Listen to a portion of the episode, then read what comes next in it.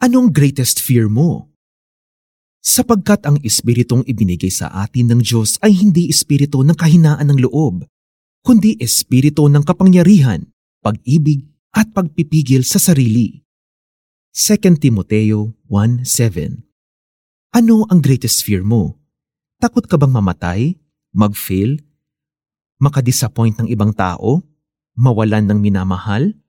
Mag-isa? Magkulang? Maubusan ng pera? Takot ka ba sa dilim? Humarap sa maraming tao? Aminin man natin o hindi, may mga bagay pa rin tayong kinakatakutan, maliit man o malaki. Isa sa effects ng fear sa atin ay napapaurong tayo. Napanghihinaan tayo ng loob gawin ang mga bagay na dapat nating ginagawa. Fear paralyzes us. Imbes na nagte-take tayo ng step forward, we either take a step back or we never take a step at all.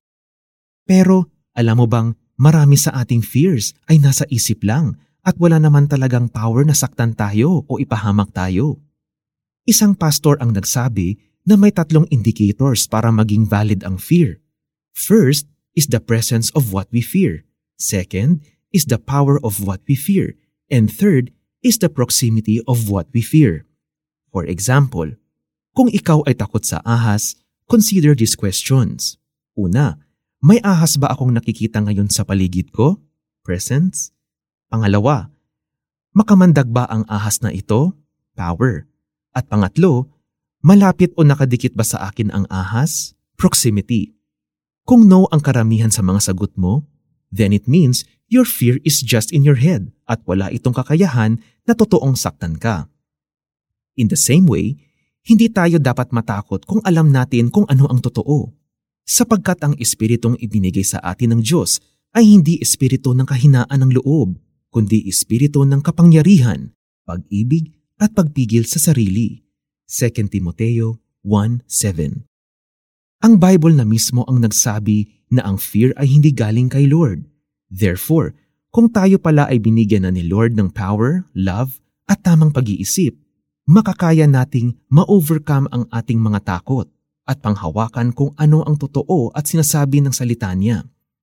Palagi nating tandaan na na-overcome na ni Jesus ang lahat ng mga nakakatakot na bagay dito sa mundo, even death. And that very same power of God that overcame fear and death is in us. Let's pray. Panginoon, sinusurrender ko sa inyo ang lahat ng aking mga takot.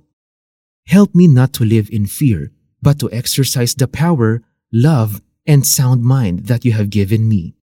Palakasin ninyo ang aking pananampalataya and let my faith be bigger than my fears. In Jesus' name, Amen. Para sa ating application, i-memorize mo ang 2 Timothy 1.7 at gawin mo itong daily prayer at declaration. Make a list of all your fears and cross out those fears na nasa isip mo lang. Subukan mo ring gumawa ng mga bagay na dati ay takot kang gawin kung fear mo ang magsalita sa harap ng maraming tao, magsanay at mag-train ka how to speak in public and try to do it with God's help.